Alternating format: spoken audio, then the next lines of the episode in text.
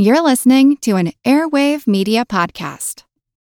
The French Revolution set Europe ablaze. It was an age of enlightenment and progress, but also of tyranny and oppression. It was an age of glory and an age of tragedy. One man stood above it all. This was the age of Napoleon. I'm Everett Rummage, host of the Age of Napoleon podcast. Join me as I examine the life and times of one of the most fascinating and enigmatic characters in modern history. Look for the Age of Napoleon wherever you find your podcasts.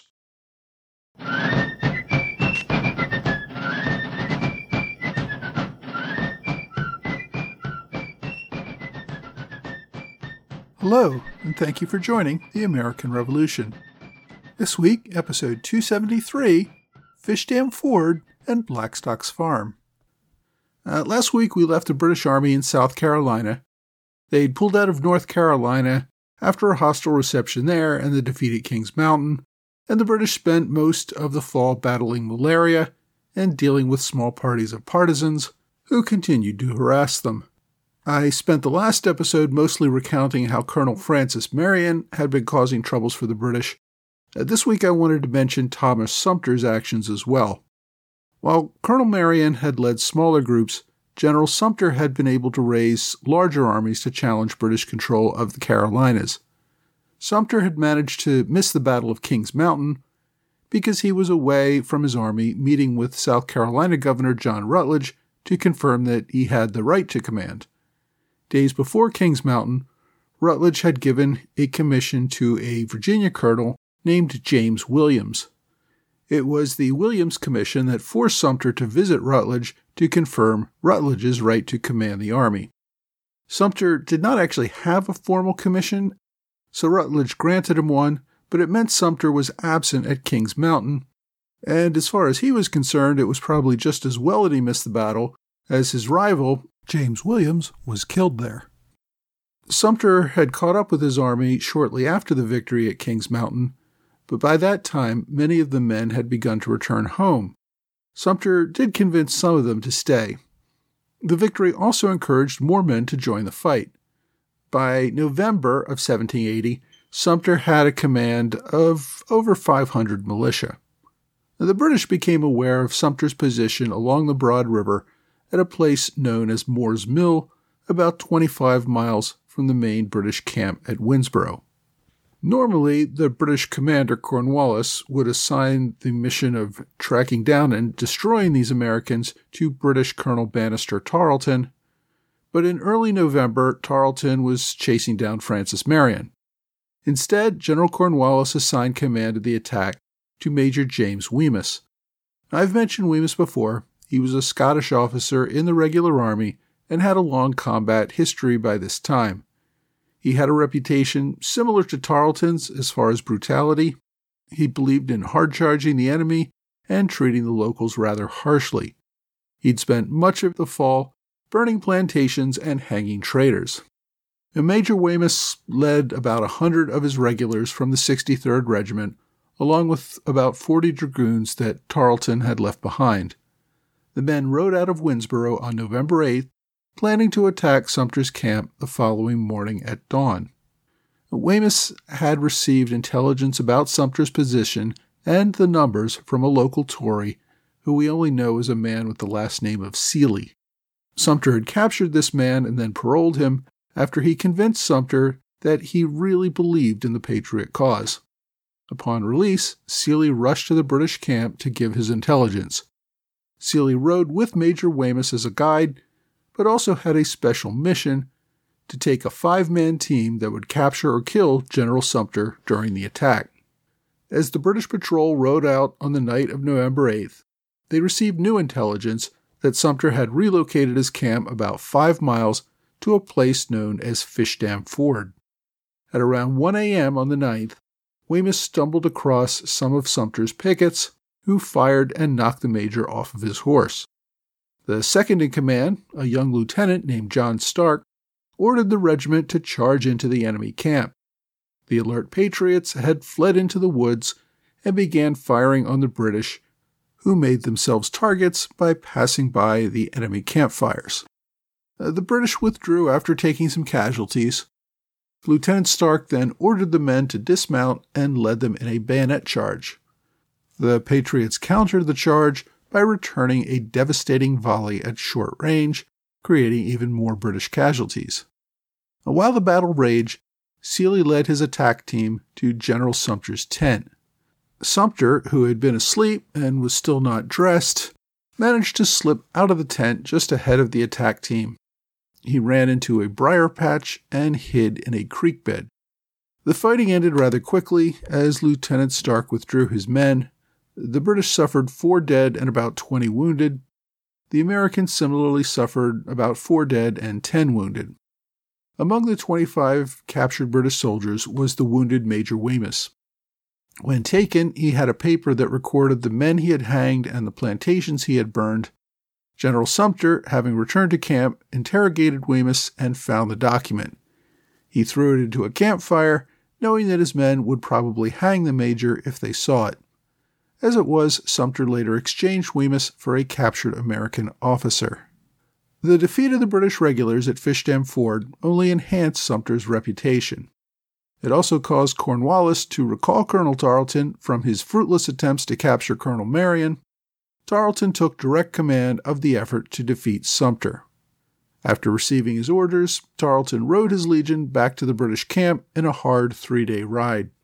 Without stopping to rest, he collected more of his legion and rode out in pursuit of Sumter with about 500 men on the same day that he rode into camp. Following the victory at Fishdam Ford, locals rushed to volunteer with Sumter. His rank swelled to about a thousand men. Many of these were the Over Mountain men who were veterans of the King's Mountain battle. Despite having a larger force than Tarleton, Sumter was reluctant to fight. Tarleton had a reputation for defeating larger numbers of militia with his well trained and ruthless legion. When a British deserter alerted Sumter about Tarleton's numbers and presence, Sumter called a council of war to decide how to respond. And no one seemed eager to fight Tarleton, but retreating would likely mean that they would be run down by the enemy at some point and forced to fight anyway. Also, the Patriots did not want to cede the territory to the British. The Council of War decided that they would find a good defensive position and fight Tarleton on ground of their choosing. Sumter chose an area on a plantation owned by Captain William Blackstock. Sumter left Captain Patrick Carr between the main American force and the enemy in order to provide some warning of attack. The British Legion under Tarleton lived up to its reputation of hard riding and sniffing out the enemy. When a scouting party under Tarleton encountered Carr's Patriots, they immediately charged, causing the Americans to scatter and run. Five men remained and tried to surrender, but they were immediately cut down and killed by Tarleton's men. Later, they learned that the men trying to surrender had been Loyalists who had been captured by Carr and were abandoned when the British attacked, but they were killed by their own side before they could make that fact known. When Tarleton arrived at Blackstock's farm, he had only about 270 men from his legion with him. The rest were out on extended scouting patrols. Now, despite being outnumbered and with the enemy on favorable ground, Tarleton opted to attack. Tarleton ordered a young lieutenant named John Money to dismount 80 men from the 63rd Regiment and take out about a 100 Georgia riflemen on the American left flank. General Sumter saw this move and ordered about 400 American reinforcements to support the Georgians. Now, despite being outnumbered by about 6 to 1, the British advanced into the field. As frequently happened, the American militia lost their nerve. They fired a volley when the enemy was too far away to cause any real harm. The British then charged in with their bayonets, causing the Americans to run back up the hill, past the main farmhouse where Sumter had set up his command. As the British advanced toward the main building, South Carolina sharpshooters under Colonel Henry Hampton took their toll. About one third of the advancing regulars fell, including Lieutenant Money. Despite the fire, the regulars held their ground and returned fire. As all this was happening, General Sumter had ridden to the American right, where he ordered Colonel Edward Lacey to advance on Tarleton and the rest of the Legion, who were still mounted on high ground as Tarleton watched Money's advance. As Tarleton began taking fire on his left and he saw Money's division being decimated on his right, he realizes that he was in trouble. Still, Tarleton charged with his division across the field to support Money's regulars. Under fire, Tarleton dismounted, picked up the wounded lieutenant, and rode off the field with him. General Cornwallis was particularly close to Lieutenant Money and thought of him as a son. And despite Tarleton's efforts to save him, Money died of his wounds shortly after the battle. As the British Legion withdrew, the apparent results were a lopsided American victory. The Americans lost three killed and four wounded, while the British lost 92 killed and 76 wounded, about two thirds of those engaged. Some accounts put British losses even higher. One of the American wounded was General Sumter himself. The battle had raged for several hours before Sumter was the recipient of a British volley that hit him in the chest and shoulder. Now, despite his wound, Sumter remained mounted and continued to command forces still engaged in the battle. After the British withdrew, Sumter returned to the main house and called for a doctor. His blood loss had greatly weakened him to the point where he was barely conscious. The doctor performed battlefield surgery, removing the balls without any anesthetic. Meanwhile, Tarleton, despite his loss, withdrew only about two miles away and prepared for an attack the following day. He soon discovered, however, that the Americans had withdrawn. In his reports to Cornwallis, Tarleton tried to cover up the mistake he made by attacking a superior force on ground of their choosing, by claiming that the Americans had attacked first and that he had had to defend himself. He also claimed to have taken only 50 casualties. Sumter, despite his injuries and the need to recuperate, called on General Gates to launch a final attack on Cornwallis at Winnsboro. While both General Sumter and Tarleton's Legion were recovering from their wounds following the Battle of Blackstock in late November, Colonel Marion was still actively fighting. A lot of this fighting happened in December, and many of these incidents didn't really rise to the level of a battle, but they still show the intense violence between the Tories and Patriots. Colonel Francis Marion noted that he had sent Lieutenant Roger Gordon and a few men on a scouting expedition the party stopped at a local tavern along Lynch's Creek, where a larger group of Loyalists under an officer named only as Captain Butler attacked them. According to Marion's report, the Loyalists set fire to the tavern. Rather than be burned alive, the parties agreed to quarter, exited the building, and grounded their arms. Once disarmed, Butler's Loyalists cut the Patriots to pieces, killing all of them. The event became known as the Lynch's Creek Massacre and only fueled the burning hatreds between the two sides.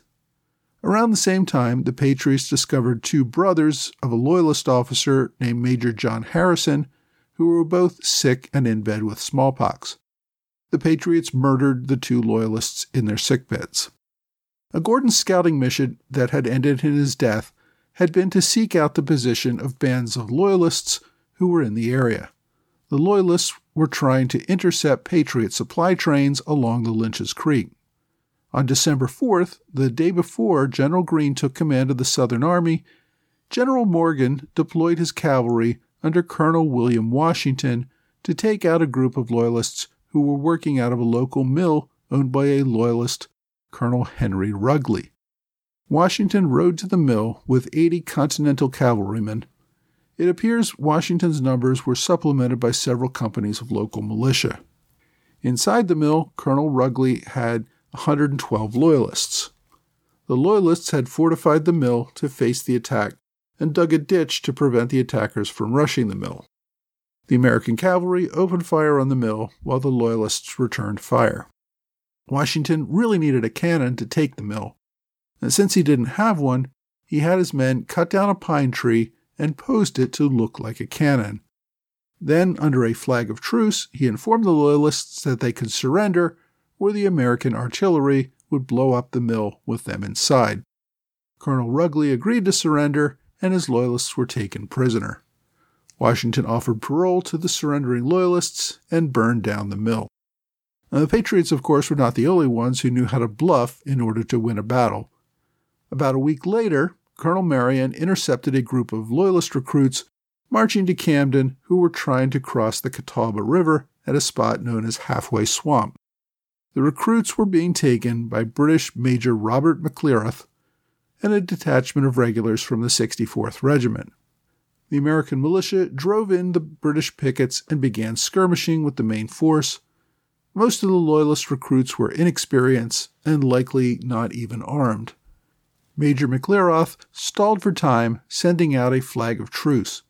He complained that shooting at his pickets was contrary to the laws of war. Uh, Marion, of course, thought it was crazy that someone would argue that shooting at the enemy violated the laws of war. That pretty much was the point of war. Nevertheless, McLeroth then offered to settle the dispute with a duel of sorts. He suggested that each side choose 20 sharpshooters to fire at each other and settle the matter. The two sides discussed terms, such as distance from which the two sides would fire and who would volunteer for the duel. Of course, McLeroth did not believe all the nonsense he was spouting. His complaints were designed to keep the Americans talking rather than attacking his force. As soon as he had become aware of the presence of Marion's advance guard, he had sent a messenger to a group of about 140 Loyalists on horseback who were nearby.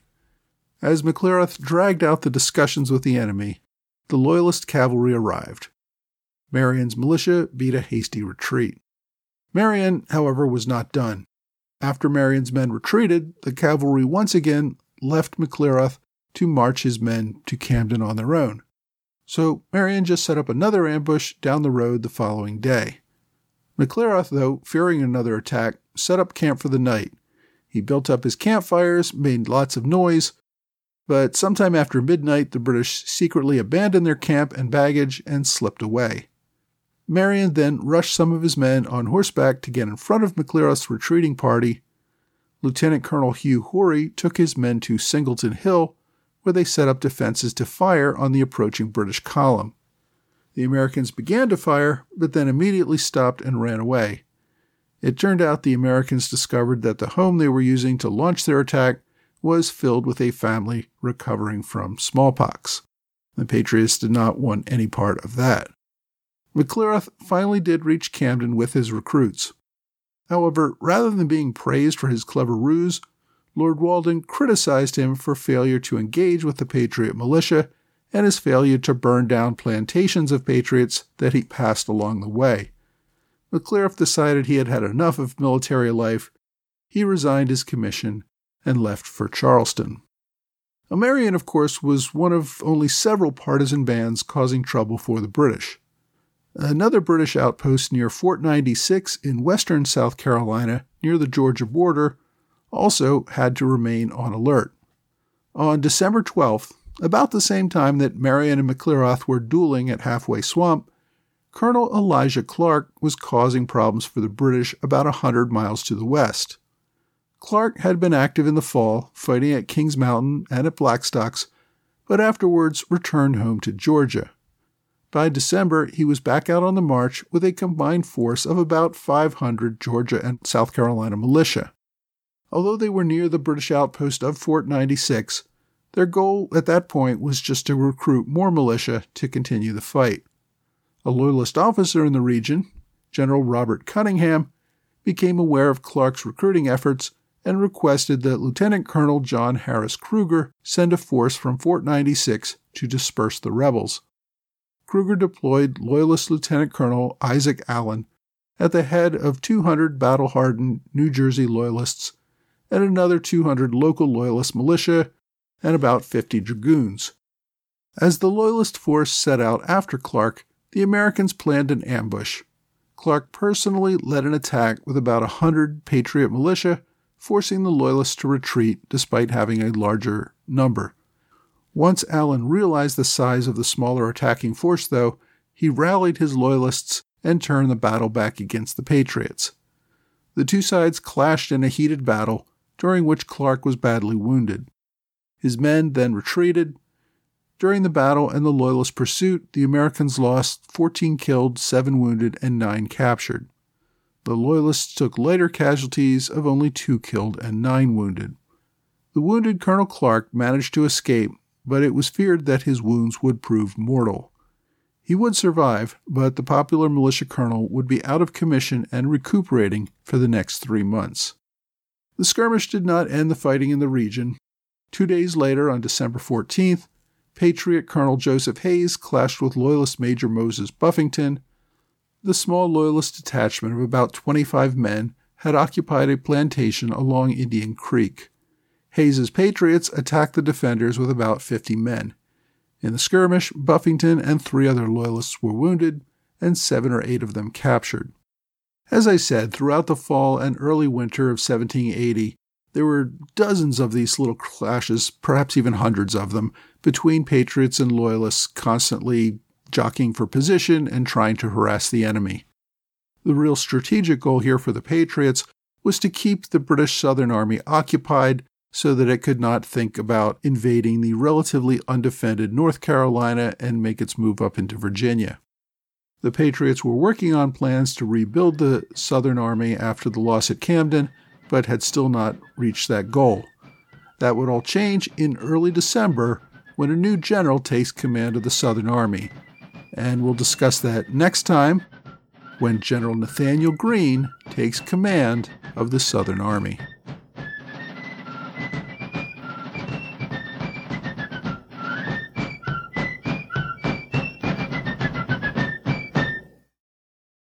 This episode is supported by the food delivery service Factor. It's spring now, and we all want to spend more time outdoors enjoying life, not the kitchen. Factor ensures you have fresh, never frozen, chef crafted, dietitian approved meals that you can prepare in just two minutes. Each week, you get a menu of 35 meal options as well as 60 add ons, including breakfasts, on the go lunches, snacks, and beverages. You can customize your orders to get as much or as little as you want each week and can pause or make changes to your orders at any time. Factor is less expensive than takeout, and every meal is dietitian approved to be nutritious and delicious. It's the perfect solution if you're looking for fast, upscale options done easily. Now, they even have a special deal for fans of the American Revolution podcast. Head to factormeals.com slash ARP50 and use that code ARP50 to get 50% off your first box plus 20% off your next box. That's code ARP50 at factormeals.com slash ARP50 to get 50% off your first box plus 20% off your next box while your subscription is active. Hey, thanks for joining the American Revolution Podcast After Show. Thanks to my Patreon supporters in the Alexander Hamilton Club George Davis, Mike Hager, and Michael Gaylord, and a special welcome to John Celentano, who just joined the Alexander Hamilton Club last month. Thanks also to Robert Morris Circle supporters, Kurt Avard, and 10crucialdays.org. I also want to thank Joanne Michalski and Donald Matner for one time gifts via PayPal or Venmo. I understand that many people prefer one time donations versus an ongoing subscription, and believe me, those donations definitely help with my podcast expenses. I don't have any firm plans for upcoming events, but I did want to mention that Liberty & Co. is opening a store in Old Town, Philadelphia, right by the Betsy Ross house. This is not a paid endorsement. Liberty & Co. has been a longtime supporter of this podcast, but I just wanted to mention on my own that you may want to check out their store, which should be open before Independence Day. They make great revolution related items and gifts, and I hope the new venture goes well for them.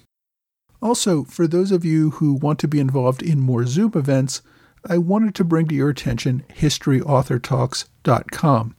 Again, this is not a paid endorsement, although the guy who runs the talks, Roger Williams, is a longtime friend of the show and supports this podcast through 10crucialdays.org. But History Author Talks has lots of great authors with new books, they can be from all different time periods, but a fair amount are from the American Revolution era. There are about two talks each month, and they're completely free.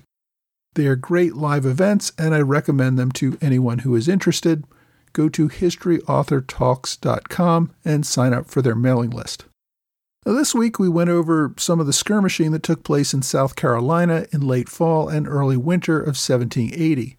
For those of us with the benefit of hindsight, it's hard to remember that the outcome of the war was far from decided at this time, and that the men who refused to lay down their arms were really taking a great risk.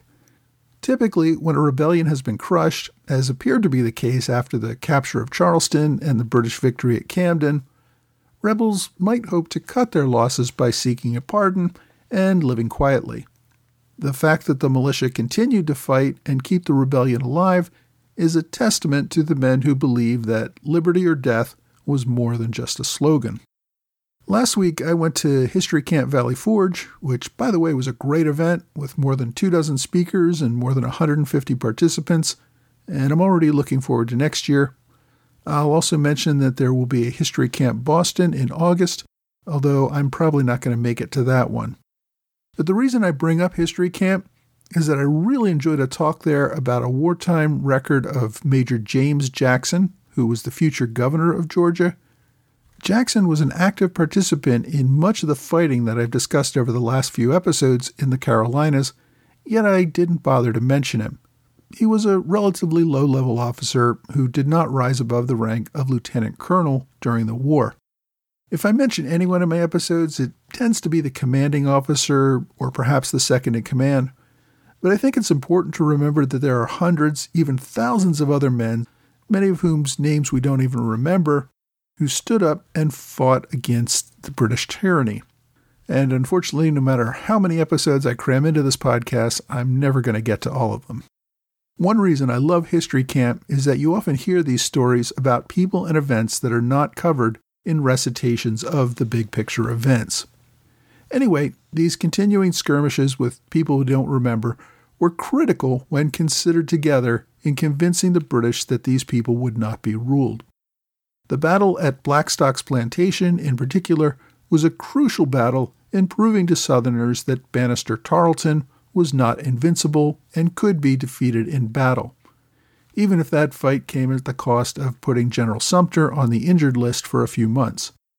I also should mention that in some accounts, the British Lieutenant Money who I mentioned received a mortal wound at Blackstock, is reported to be a major. So before I get your angry corrections emails on that point, I think what is the case here is that he had an informal commission as major in America while still holding the formal rank of lieutenant in the regular army. I also didn't have time in the main episode to mention the story of Blackstock's wife, who was demanding that the Americans get off her property before the battle and not wanting to have the war come to her home. Her husband, Captain Blackstock, was away with another militia company and was not present for the battle. Uh, Sumter's exact words to Mrs. Blackstock were not recorded, but essentially he told her that he was sorry and that the necessities of war made her plantation the location of the battle. Last week, I recommended a biography of Francis Marion written by Robert Bass. So I figured I'd continue that trend this week by recommending Bass's biography of Thomas Sumter. The book is entitled Gamecock The Life and Campaigns of General Thomas Sumter. I think it's a pretty good look at Sumter's entire life, including both his war years and his time as a political leader after the war. Book isn't too long, just over 250 pages, not counting notes and index, it was first published in 1961, but there are reprints available. You can also enjoy the book online through archive.org. Personally, even for books I want to buy, I love being able to take a quick look at the book online before I order it, just to find out whether it really is what I'm hoping to get. So if you want to read more about Thomas Sumter, the namesake of the probably more famous Fort Sumter, you'll want to read Gamecock The Life and Campaigns of General Thomas Sumter. My online recommendation is a relatively short booklet called The Partisan War The South Carolina Campaign of 1780 to 1782 by Russell Weigley. It's a fairly short work, well under a 100 pages, and it covers the fighting in South Carolina between the time the British took Charleston through the final major battle in the state at Eutaw Springs. The book was first published in 1970, and the author was a professor at Temple University.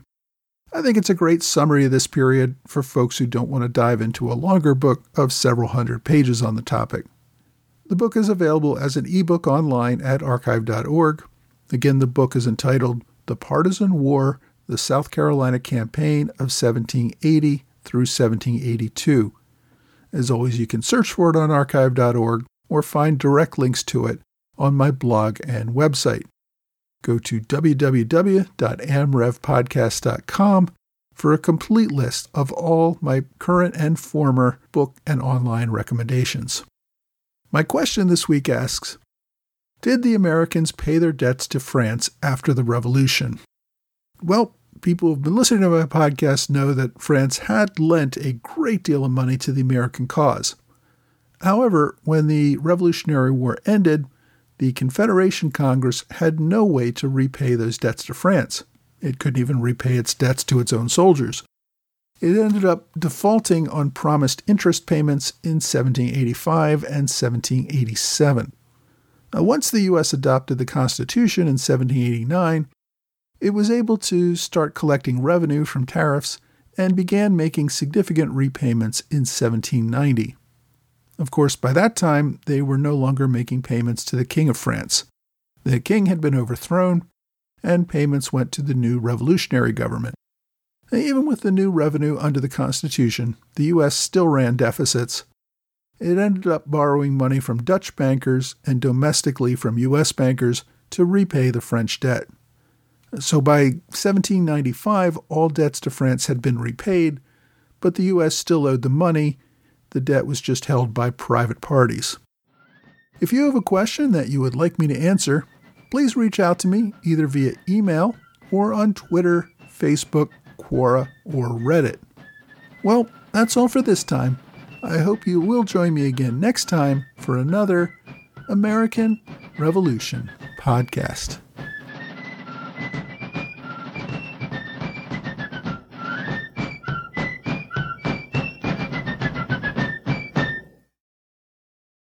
What does Sputnik have to do with student loans? How did a set of trembling hands end the Soviet Union? How did inflation kill moon bases? And how did a former president decide to run for a second non-consecutive term? These are among the topics we deal with on the My History Can Beat Up Your Politics podcast. We tell stories of history that relate to today's news events. Give a listen. My History Can Beat Up Your Politics wherever you get podcasts.